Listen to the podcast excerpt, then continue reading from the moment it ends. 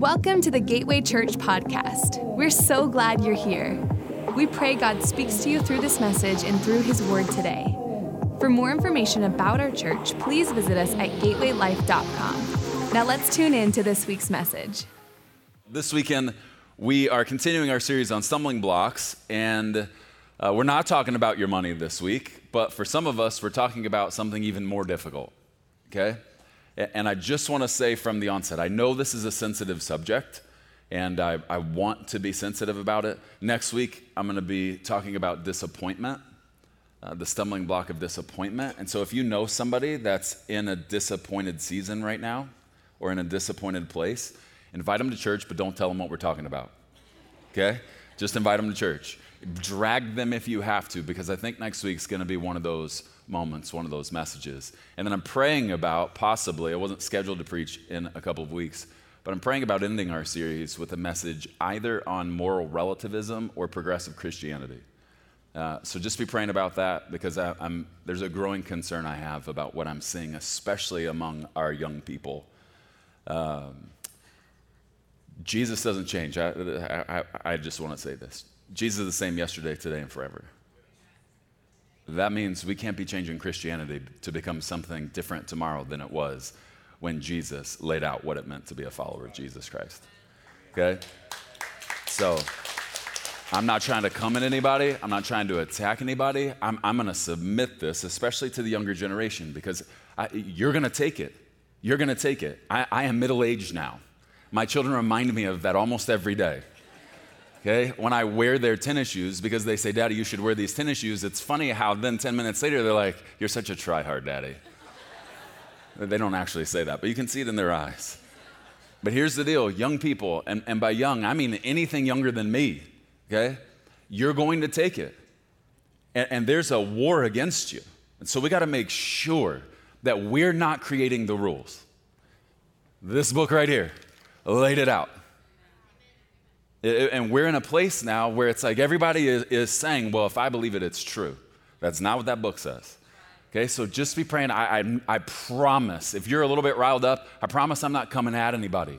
I'm just going to try and expose what I see happening in the evangelical world that actually was, was foretold in Scripture that in the last days this would happen. What's happening now would happen. Okay, so uh, I don't like to, to say I'm going to do it because it's always clearly up to the Lord, but I think that's the direction we may go in a couple weeks. So just be praying over that, all right? Okay, this weekend, what we're going to talk about is your past. We're going to talk about your past. Not just the past, which is the title of the message. More specifically, we're going to talk about your past. And if your heart is racing a little bit and, and you say, well, I, I, do so much work, Preston, to just keep this shoved down, and I don't like to even acknowledge what went down in my past. I don't want to talk about it. Don't make me talk about it. I didn't say you were going to talk about it. I said I was going to talk about it.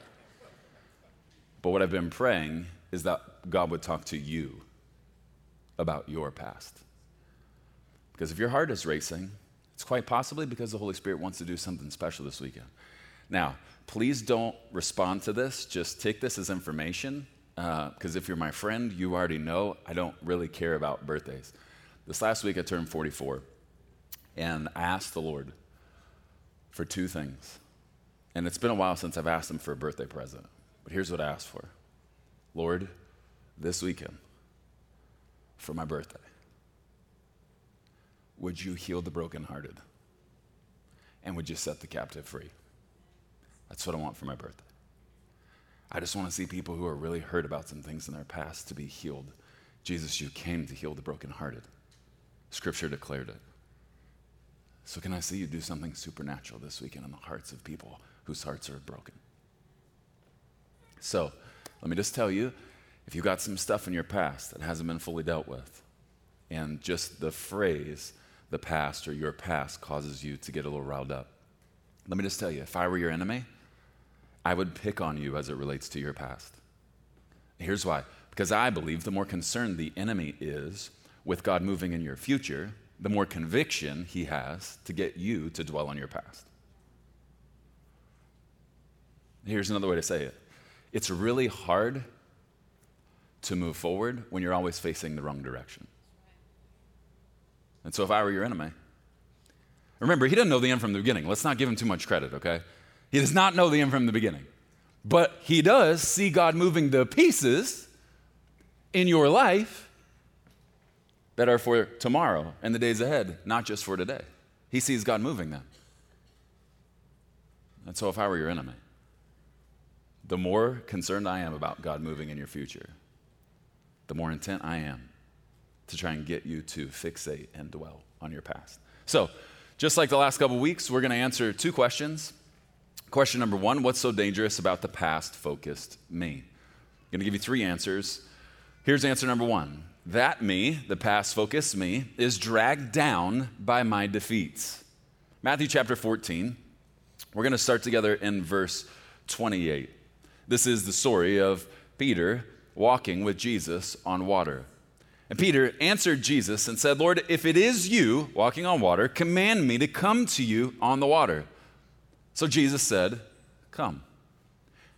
I, I just pause there for a second. Put yourself in Peter's situation. Peter was kind of like every once in a while the mouthy one, you know, the impetuous one.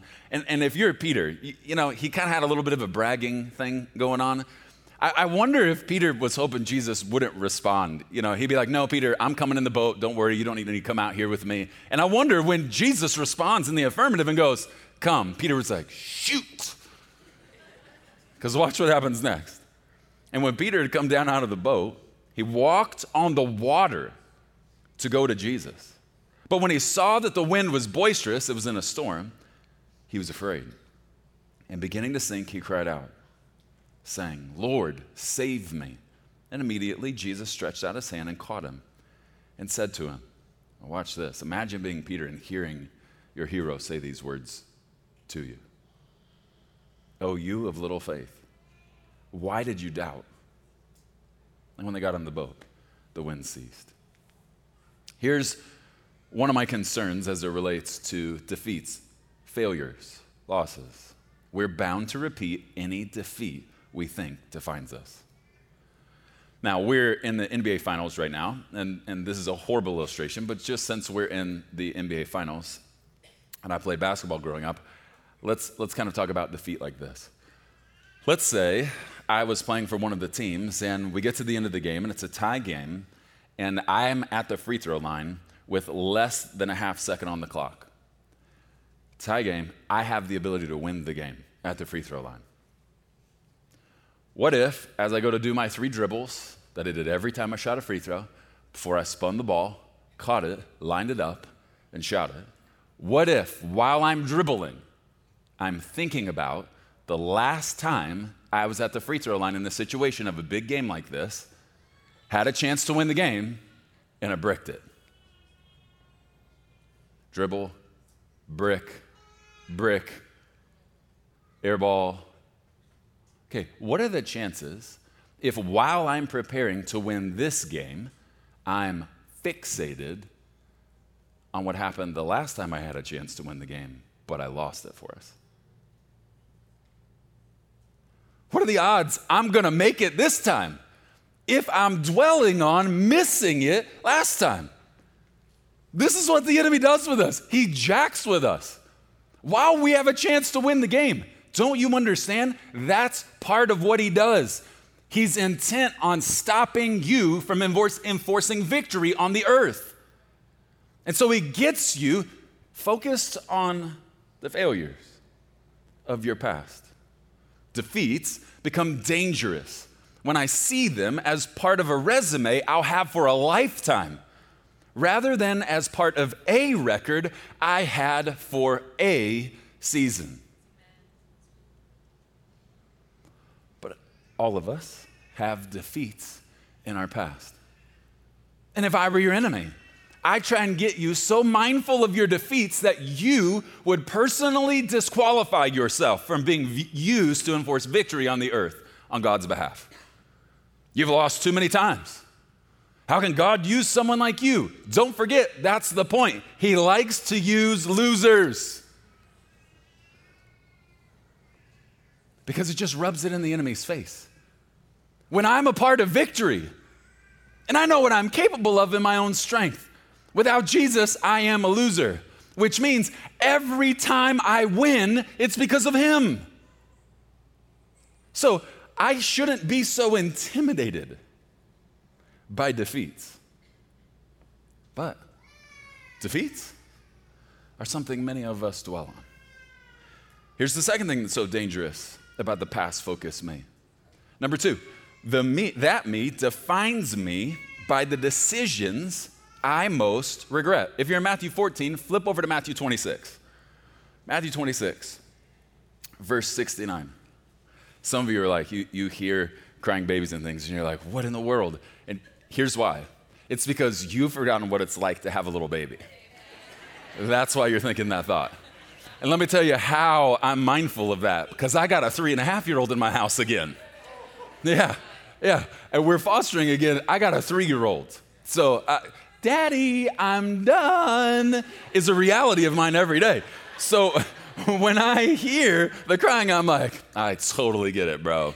I, am sorry. It, it's okay. It's not bothering me at all, okay? Matthew 26.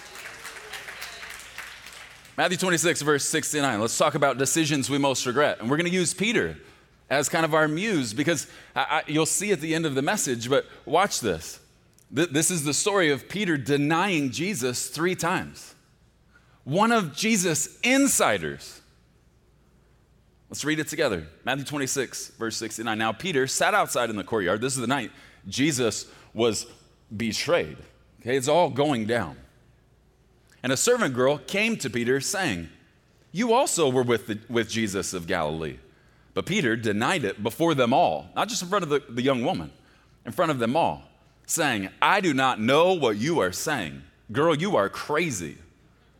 And when he had gone out to the gateway, another girl saw him and said to those who were there, This fellow also was with Jesus of Nazareth. But again, Peter denied with an oath. Now he's saying, I promise before God, I do not know that man Jesus. Watch verse 73. And a little later, those who stood by came up and said to Peter, Surely you also are one of them, for your speech betrays you. In other words, you don't sound like us, you sound like Jesus. Verse 74 Then he began to curse and swear. Peter cusses the person out,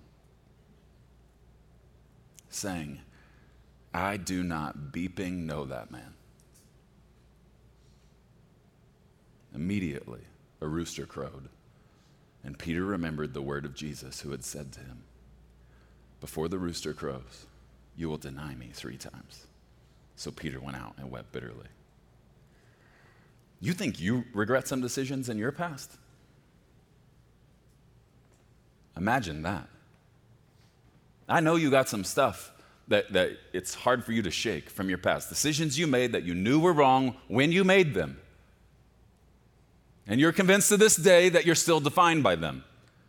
Because that's what that little voice says. Let me just remind you that's not how God talks. But nonetheless, you're hearing that voice. Your decisions define you. You remember when we were growing up, did any of you ever hear the phrase, you are what you eat? Anybody ever hear that? Okay. Can we just analyze that for a second? That is the dumbest thing I have ever heard. That's that think about this. I'm broccoli? When I eat broccoli? Be careful, Preston, don't have too much broccoli. You are what you eat. Okay, this doesn't even make sense. I don't even know how it was used to get us to eat things we didn't want to eat and not to eat things we wanted to eat. But think about how ridiculous this is. And I'm trying to poke fun at it on purpose. Here's why you are as much what you did as you are what you ate. Let that sink in for a second, those of us who may struggle with some decisions of the past. I am what I did. In my opinion, that's only true if you are what you ate. I am looking around at all of you. I do not see any Blue Bell homemade vanilla ice cream out there. If I did, you'd probably be up here with me, I'm not gonna lie. You are as much what you did as you are what you ate. I don't think I have to convince any of you that you're not what you ate. Then why do I have to work so hard to get you convinced that you're not what you did? Let me tell you why. Because most of the time, the enemy doesn't care about what you eat, but he most certainly cares about what you did. He loves those decisions that you and I made in our past that were wrong. He loves it. Now, let me just remind you, and we're going to get to this in, in point number two, but you know how foolish it is that he loves all the bad decisions that I made? All he is is reminding me how important the blood of Jesus is to me. So you, you, you can stir it up all you want, but it's covered in blood. You, you can try and bring it up all you want, but some of us haven't gotten that revelation yet. And so we're convinced that we're defined by what we did. And let me just submit this to you if that's you. The easiest way to confuse yourself into believing you are what you did is to continue doing what's already been done. When, when my, uh, one of my friends got sober, it's been 10 years now. He had been drinking alcohol for many, many years, excessively. You know how hard it would have been for him to convince himself that God had set him free from alcohol if he kept going back to the drink? I, I, think some of us, while it's something we did in our past, if I'm still doing it today, it's not just in my past, it's in my present. And the reason I feel like it defines me is simply because I'm still doing it. Now, uh, this kind of reminds me back in the day. So, one of the great things I got growing up at Gateway in ministry was my heroes let me play armchair quarterback a lot of the time. And I remember one time with Pastor Tom Lane, who for many years was the number two guy there in Dallas. We were at lunch, and he was telling a story uh, about uh, a situation where at the end of a sermon, he went forward to pray with people for altar ministry, and this couple came up to him and said, uh, Pastor Tom, we feel called to lead a life group, but we aren't married, we're living together, and we're actively having sex outside of marriage. And, and I, I stopped him and I said, Hey, can, can I play armchair quarterback on this one? Like, can I, can I guess what you said to them? Now, remember, I was young and stupid, stupid, okay? But I was convinced I knew what he said. He kind of got this chuckle. He said, Sure. What, what do you think that I said? Here, uh, I go, I think you, right there, said, You know this is wrong. And I, I started going down this path of heavy conviction and all this stuff. And he just sits and listens. And I mean, I thought my speech was fantastic. It was theologically accurate, it was convicting. I get to the end of my little speech and I go, How close am I? He goes, You're not even on the same planet as me. I go, What? I, I don't even understand. So, what did you say? He said, Preston. I looked them in the eye and said, Stop it. Stop it. You know what's wrong. You know what God's word says about it. Stop it. Doesn't mean you'll be life group leaders tomorrow, but the first step in moving that direction, I can already see the conviction of the Holy Spirit in your hearts. Stop. Pastor Tom is one of the people I respect the most in my life as it relates to personal integrity. I thought he would light them up like a Christmas tree back then. And here's what he said Stop it. So here's my counsel that I lovingly give to anyone who made some wrong decisions in their past, but because they think the decisions, the bad decisions of their past defined them in their present, they're still continuing to do what they did in the past today in their present. I submit this to you. Stop it. Stop. Just stop. Stop. You know what's wrong. I don't have to argue with it. You know. I can see it in your eyes. You already know it's wrong. Just stop. It's one of the first steps, one of the big steps in moving on from some mistakes in my past and stepping into the present God is wanting to anoint me for. Here's the third answer to the question what's so dangerous about that me? That me is dominated by the dark deeds done to me. Look at Matthew 16. I know this isn't the best scriptural correlation, but I'll, I'll give you a little bit of context to help you see why I'm using it. The past focus me is dominated by the dark deeds done to me. I know this isn't everyone, but this is some of us. 20 plus years in vocational ministry, you'd be surprised how many times in ministry sessions something comes up from someone's past that was done to them that was dark, that was evil. Matthew 16, verse 22. Peter takes Jesus aside and begins to rebuke Jesus. Jesus is talking about why he's got to go to the cross. Peter says, Far be it from you, Lord. In other words, no way that's going to happen to you, Lord. This shall not happen to you. But Jesus turned and said to Peter, Get behind me, Satan. Can you imagine Jesus looking you in the eyes and saying that? You're an offense to me, for you're not mindful of the things of God, but the things of men.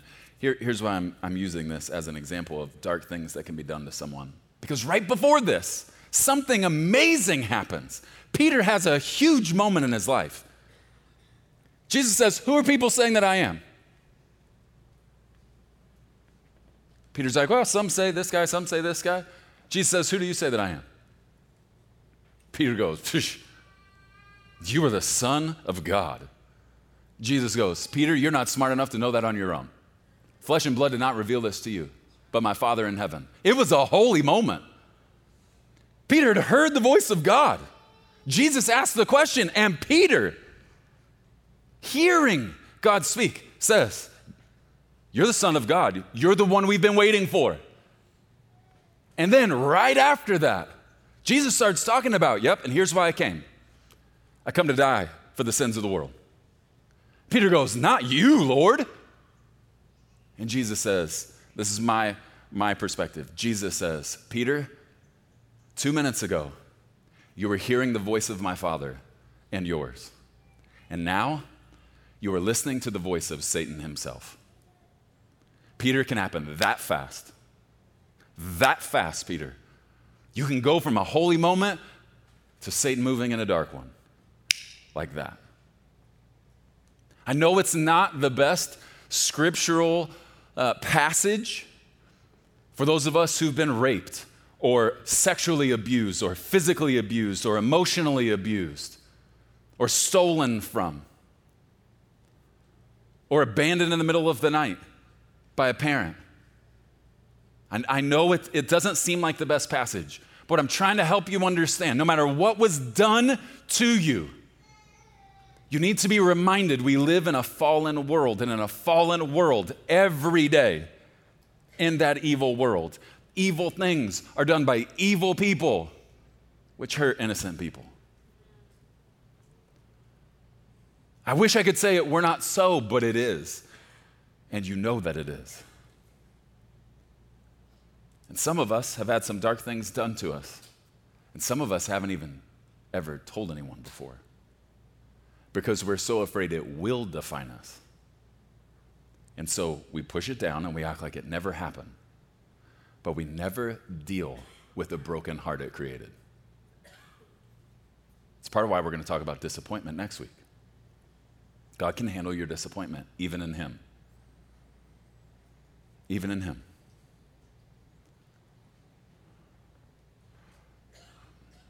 And truth be told, the number one type of person I've been praying over this week wasn't the person who had the defeats, it wasn't the person who made bad decisions, it was this person. The person who's had evil things done to them that they never asked for, let alone desired. So let's get to point number two. How do we deal with all this? How we deal with it? Number one, and we're going to address each one. Remember, uh, the first answer to the question, what's so dangerous about the past focus me, was on failures. So, responding to failures. How do I deal with the, the defeats of my past? Learn and move up. I'm going to give you some directional advice with each one of these. Learn and move up. God intends for losses to be educational, not unshakable. Educational. Philippians chapter 3, verse 13. Dear brothers and sisters, I've not achieved it, but I focus on this one thing forgetting the past and looking forward to what lies ahead. I press on to reach the end of the race.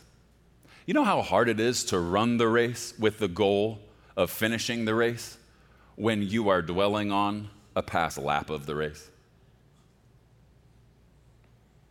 Can I just give you a piece of advice for all of the people watching you run? They're not fixated on that lap, just you are. And if you've got somebody in your life who keeps reminding you of that lap, you may want to create some distance between you and them because that's not how God talks. Now, if you haven't dealt with it and there are mistakes, okay. But what I'm saying is, you have a defeat in your past and you have somebody who keeps reminding you of it. Let me tell you why.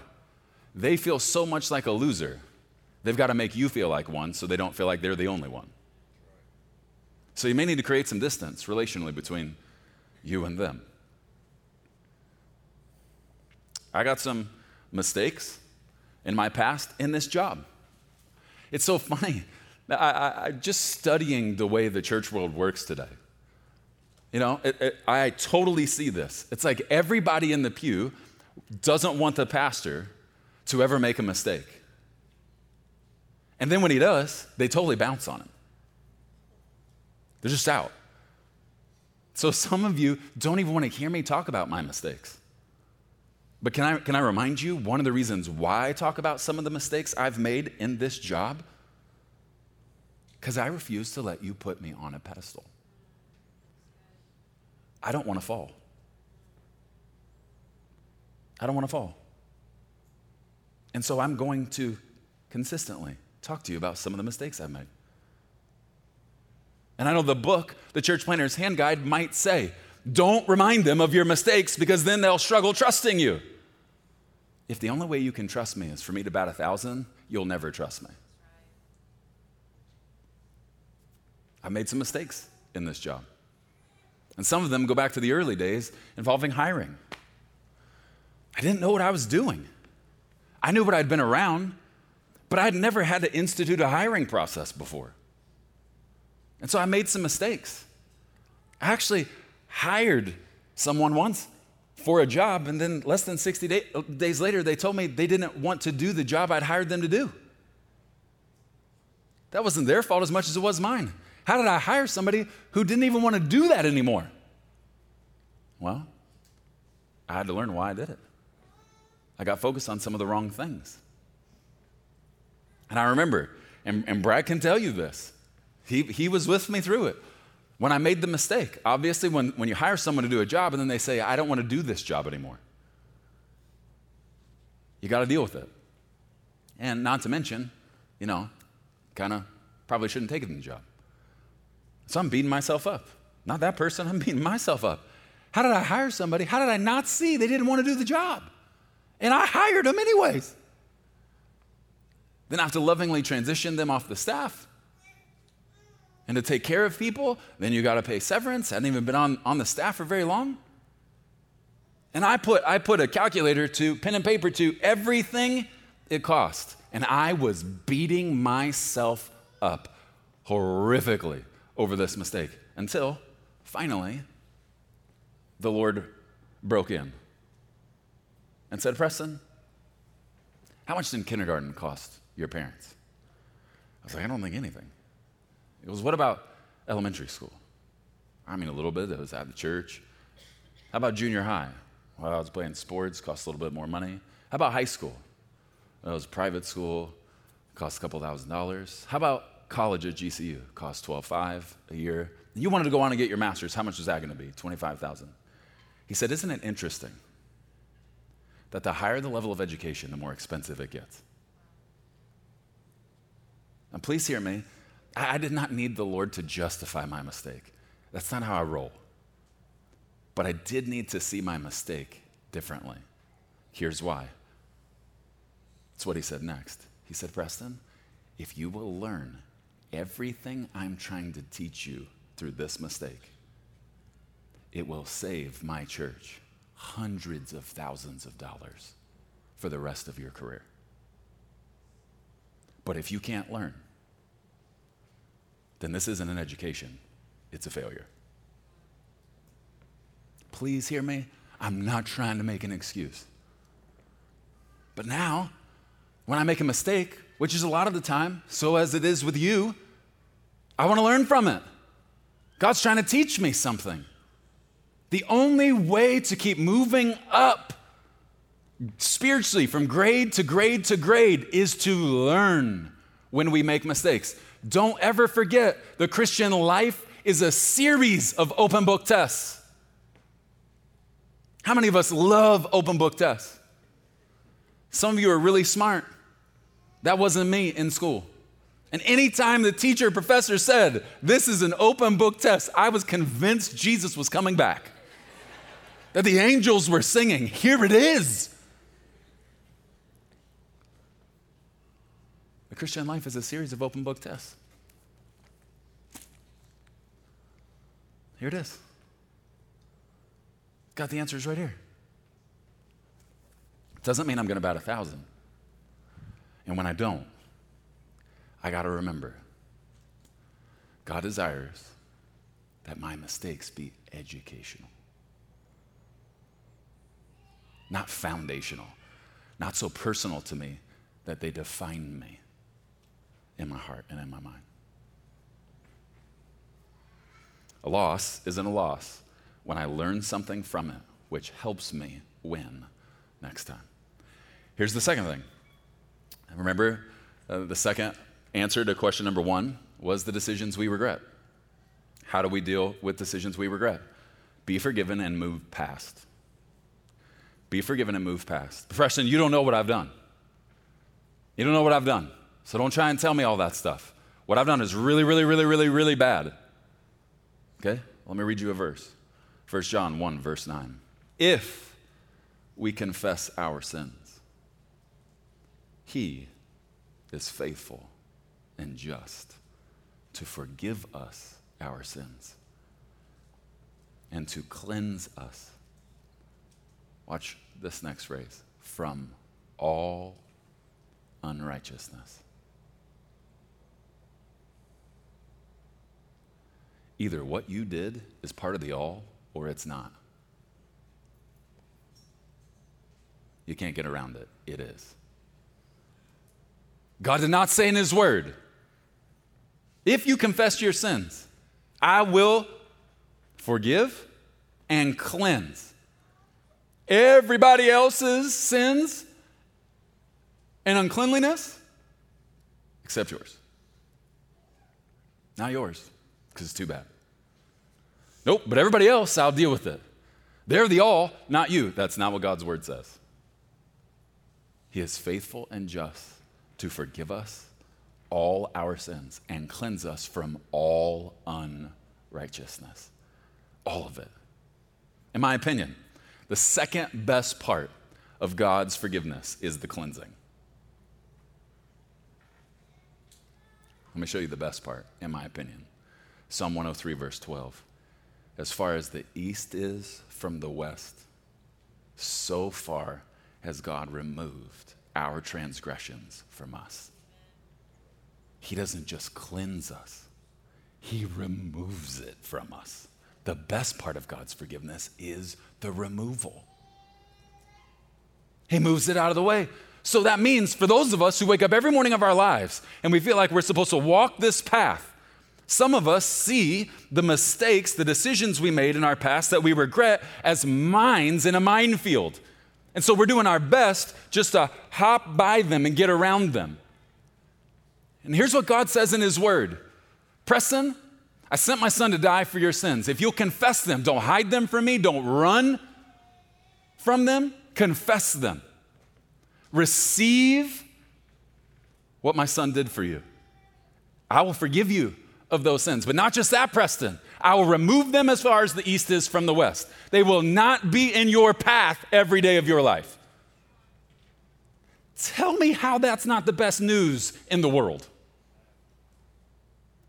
That isn't good news. That's the best news.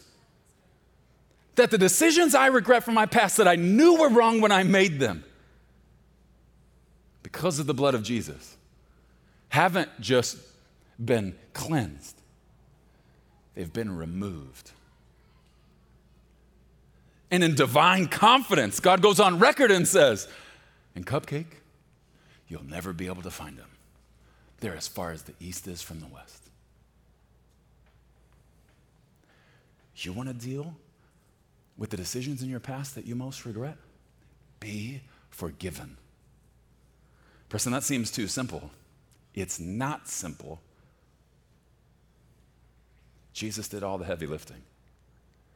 You just have to receive it. Think about this. One of the reasons Jesus died for you so that you wouldn't be defined by what you did, but rather would be defined by what he did for you.